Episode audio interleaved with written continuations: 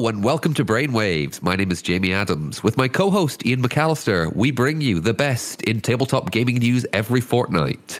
This is Brainwaves episode 108. And these are the headlines for the week of the 3rd of October 2022.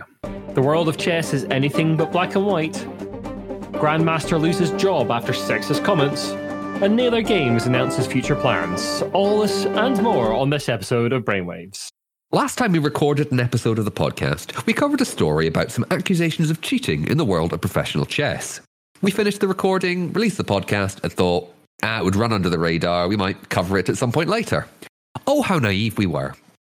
As a little reminder to our listeners about what is going on, Magnus Carlsen was playing Hans Niemann at the Sinquefield Cup 2022 on September the 5th. He withdrew from that tournament without explanation after losing to the 19 year old player.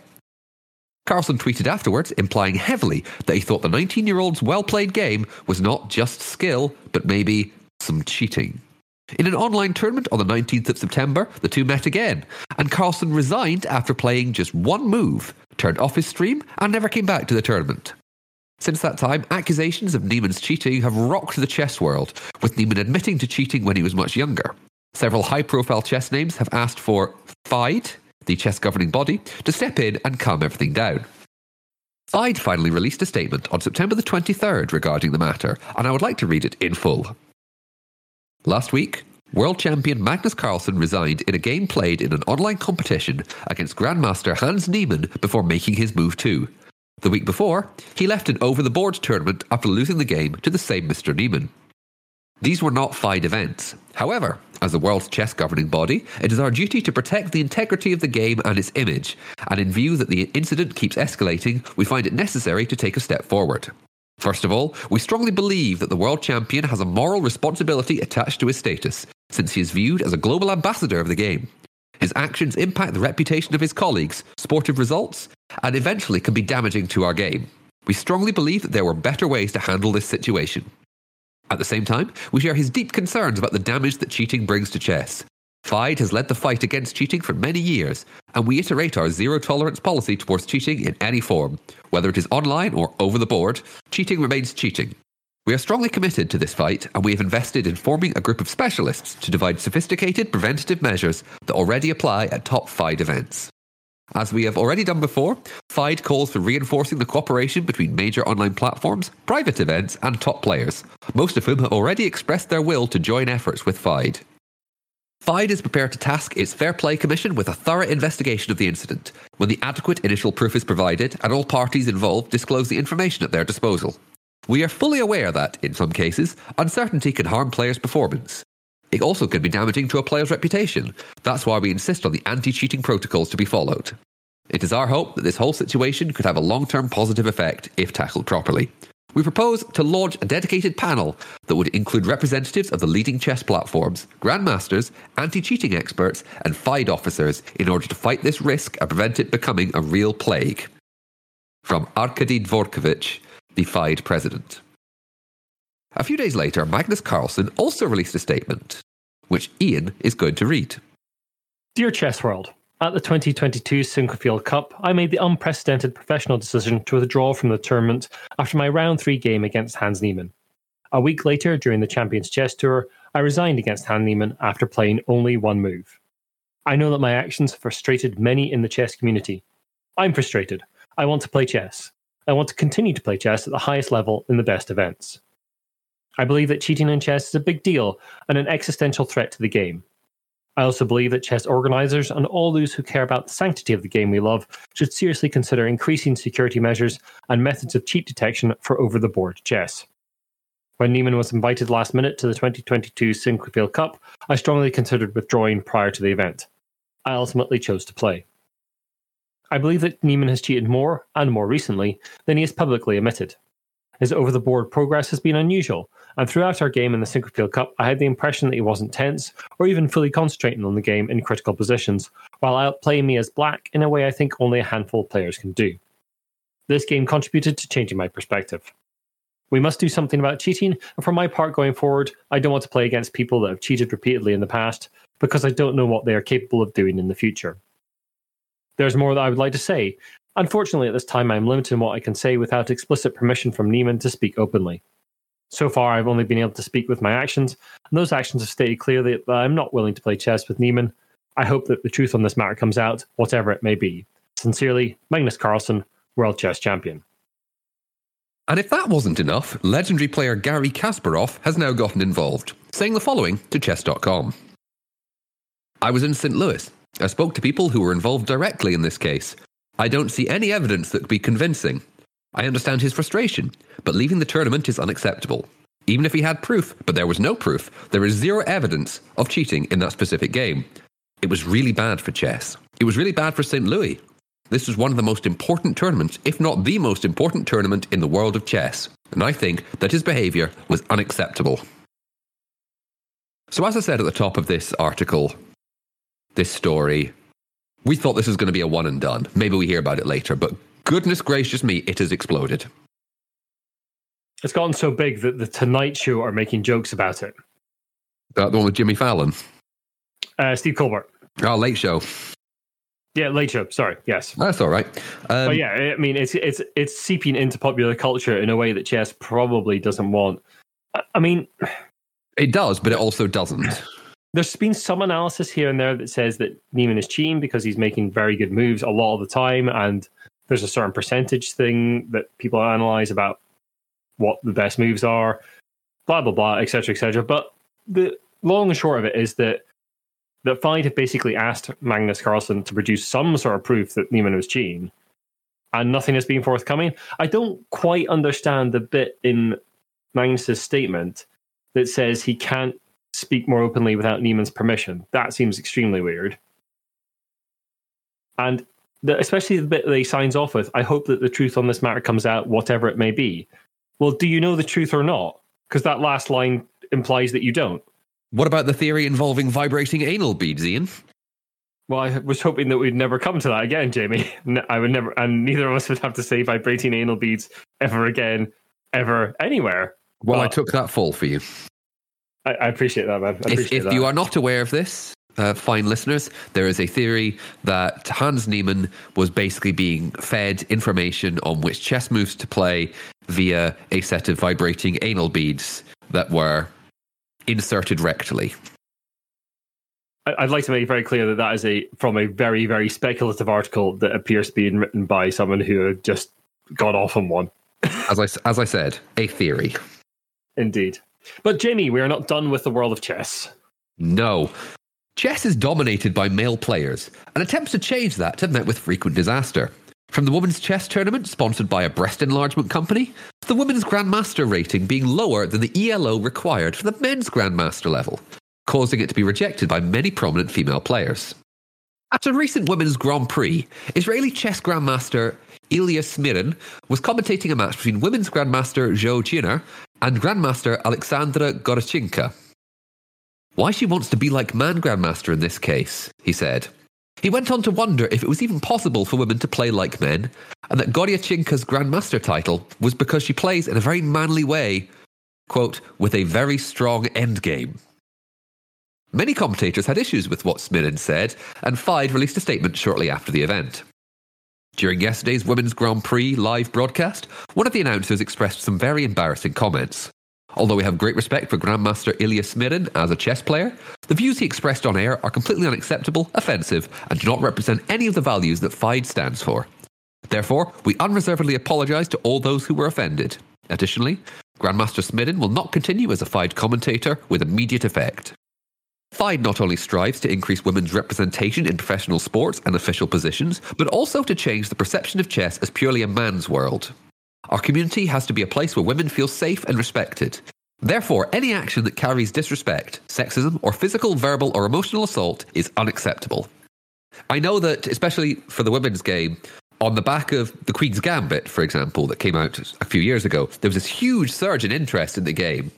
But it seems like it's kind of died down slightly, or maybe that's just been a pushback from upper echelons of men's chess, for want of a better phrase.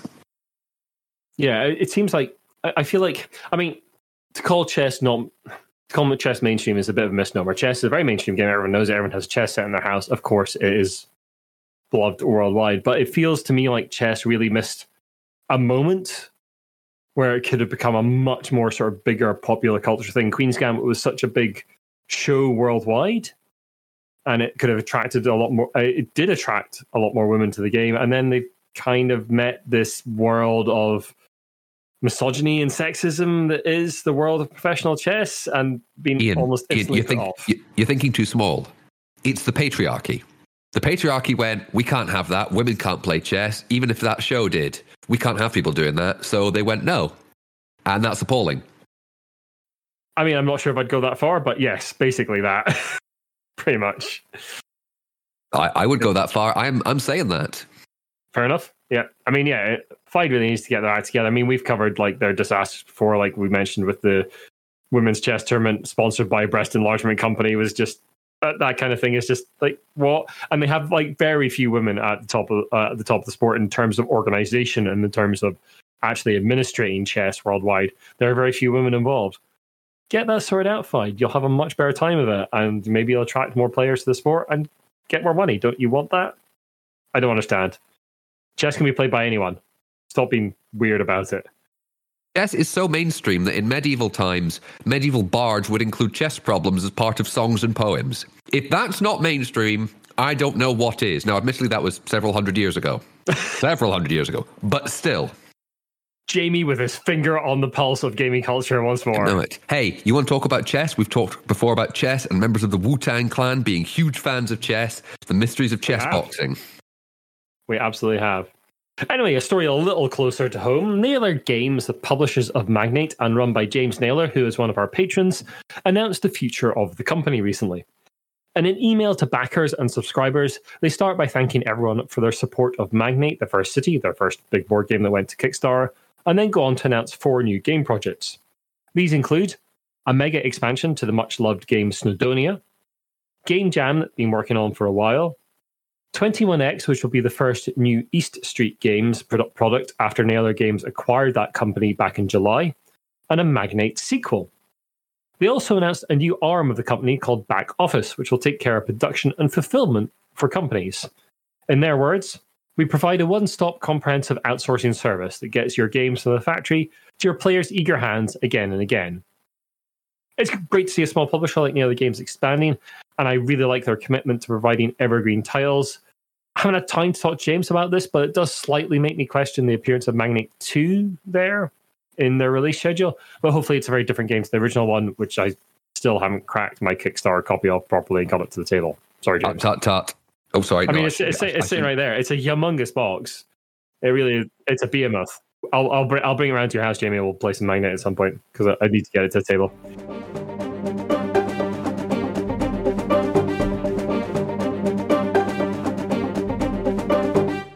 Before we move on to the rest of the news, we've got a little update on previous stories. In the last episode, we delved deep into the murky world of the Wizards of the Coast and new TSR lawsuit to bring you a summary of the case and where things stand now that Wizards of the Coast had decided to pursue the matter properly legally. It seems like one of the consequences of that case was for Star Frontiers to no longer be appearing on the Dungeon Hobby Shop webpage where new TSR sells their products. The only listing so far is from Star Frontiers backed playing cards. Good riddance, I say. Good riddance. Yeah, maybe sounds like they're clearing the borders, trying to like placate Wizards a little bit. Who knows? I'm sure a little bit more will come out of that when the case properly comes to court.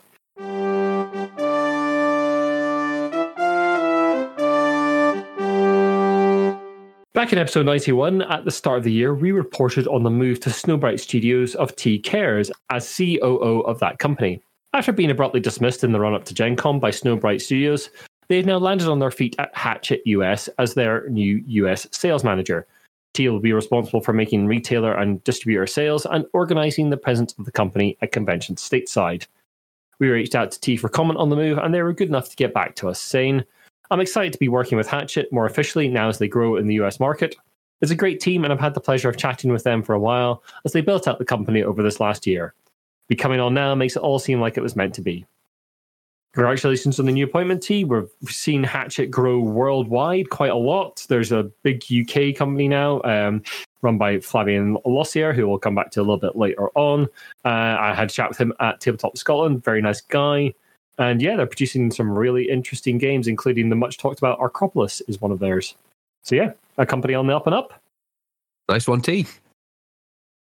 Stonemaier Games, publishers of Scythe and The Phenomenon, the cultural juggernaut, you might say, that is Wingspan, recently announced two new games a new edition of their hit Between Two Cities, and a game called Smitten. Now, why are we reporting on new releases when we don't normally? Well, these are the most environmentally sustainable games the company has made yet. The company is targeting the removal of plastic inserts, token, and shrink wrap from the games. Boxes instead will be sealed with four clear stickers that will not damage the box. Smitten features cards that are made from recycled cardboard. Stonemaier will be taking this philosophy to other products, including Wingspan, and are aiming to make the games as sustainable as possible. Now, I gotta say, I think this is very good for a company with the clout of Stonemaier Games to be, you know, championing these environmental considerations. You've had HABA, you've had Ravensburger, they've made moves in the direction. And they are big names, let's not, you know, beat about the bush here. But also, Stonemaier, as I said, has some clout. Even smaller studios are doing this with Zuli that uh, Ian recently reviewed, coming with paper instead of plastic wrap on the cards.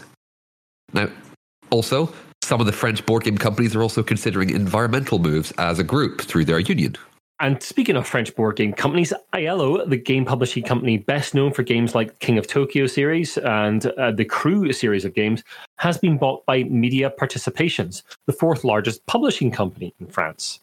The Franco Belgian comics company will take a significant stake in the capital of the French games publisher and distributor, our thanks to Flavien Lossier from Hatch UK for giving us an insight into the French board game scene and giving us a few links to French board game news sites, which we'll hope to share more with you in the future.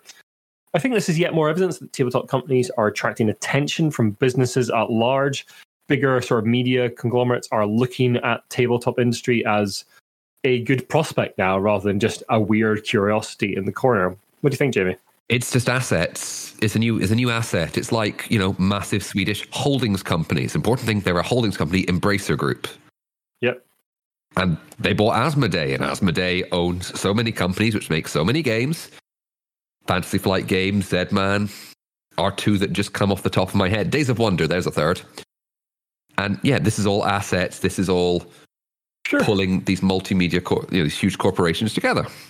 Sure, I can't disagree with that, but it's interesting that they see these companies now as assets rather than just nothing at all. I mean, some of that will be good. There'll be more money for those companies to produce games. Some of that might be bad as they are controlled more by a single entity. You know, there's people- good and bad in there. Some people might be happy because it means that any intellectual properties that say Yeah. media participations owns could have IELLO board game adaptations coming as a direct Yeah, and like we saw with Embracer Group buying the Lord of the Rings uh, IP, and we'll probably see more Lord of the Rings games, and it'll also protect the Lord of the Rings titles that exist already within the companies that Embracer own. Yeah, there's good and bad in both these things for sure.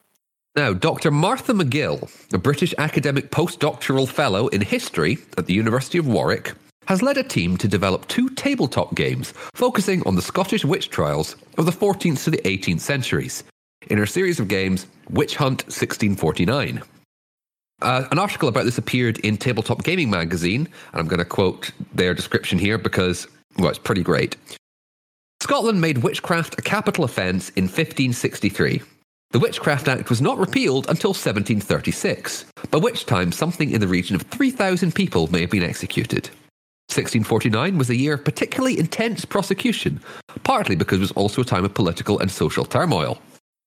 King Charles I of the House of Stuart was executed at the beginning of the year, and the radical Kirk party that came to power in Scotland was keen to stamp down on sinful behaviour.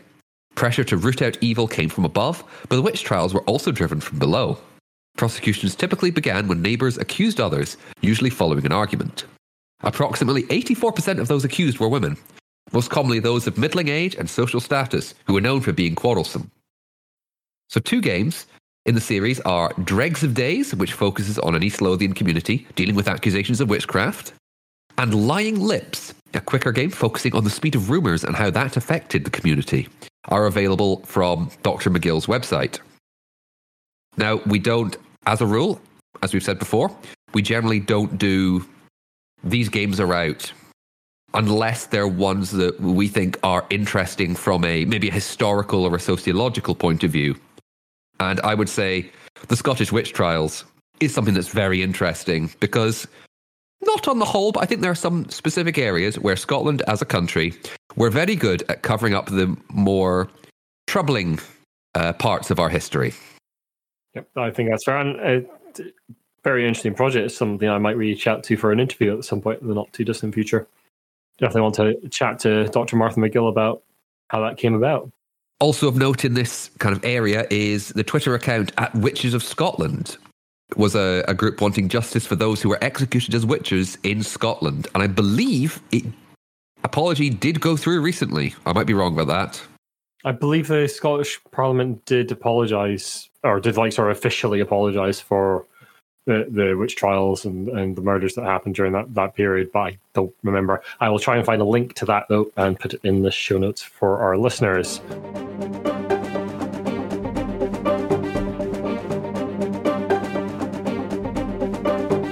We've been covering jobs, opportunities, and events in the last couple of casts, and we're going to continue that for the foreseeable future. We don't have any specific jobs to throw out at you this cast, but we would recommend the website Gameosity. They put out a summary each month of the board game jobs that are available uh, in in that month, uh, so you can go there and have a wee look at what's floating around.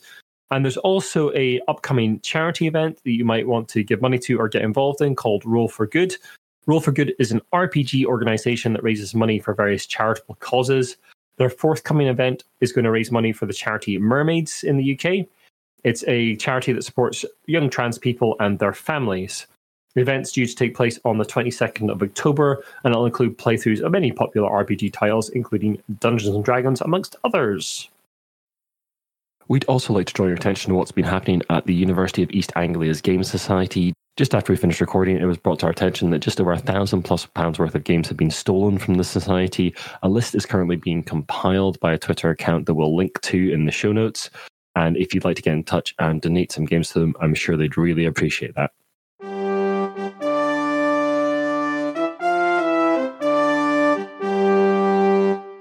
Would just like to take a wee moment to give a, a, little shout out to our patrons. Thank you so much for continuing to support us on the cast. It really helps us make sure this cast goes out as it does. Thank you especially to James Naylor and Sean Newman, our executive producers. James, as we mentioned earlier in the cast, is the designer of Magnate and head of Naylor Games. And Sean Newman is from the Gamelot team. We'll put links to James and Sean's bits and pieces in the show notes. And you can support us in a variety of ways uh, by buying dice from Metallic Dice Games, t-shirts from Sir Meeple, or just sign up to the Patreon for $1 a month. That'll give you access to extended versions of the cast and little behind the scenes notes every now and again. When Ian says extended editions, what he of course means is bits where we mess up. I mean, there's that too. it's 90% us messing up. 90% that, yeah. Gaps. Well, only the good ones. I take out the really bad ones. Does that include my not. puns? Of course, your puns never make it to the cast. I'd like oh, I bet very, they do. Very clear. I bet they do. Never. I don't not listen sing- to the podcast. Not a, not a single pun has ever made it onto this cast. That'd be a scurrilous accusation. Challenge accepted.